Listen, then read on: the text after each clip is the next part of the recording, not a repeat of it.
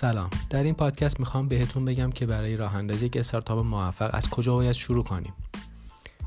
برخلاف تصور عامه مردم برای راه اندازی استارتاپ موفق تنها داشتن پول و سرمایه کافی نیست و باید موارد و نکات مهمتر دیگه ای رو که در ادامه بهتون میگم مد نظر قرار بدیم.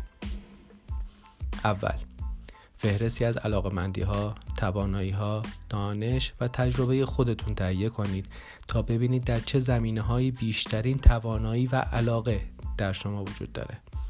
دوم با توجه به مهمترین تواناییتون اقدام به تحقیق میدانی، اینترنتی و یا حتی کتابخونه ای کنید تا ببینید مشتریان و رقبای شما در کسب و کار احتمالی مد نظرتون چه کسایی هستند.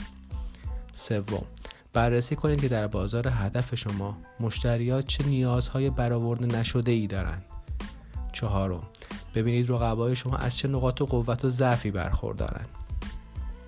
بعد از انجام تمام این کارا وقت اون رسیده تا برای یکی از نیازهای رفت نشده مشتریا و البته با در نظر گرفتن نقاط و قوت و ضعف خودتون و رقباتون ایده یا راهکاری رو برای کسب درآمد پیدا کنید. مشاور تجاری شما دکتر علی قوامی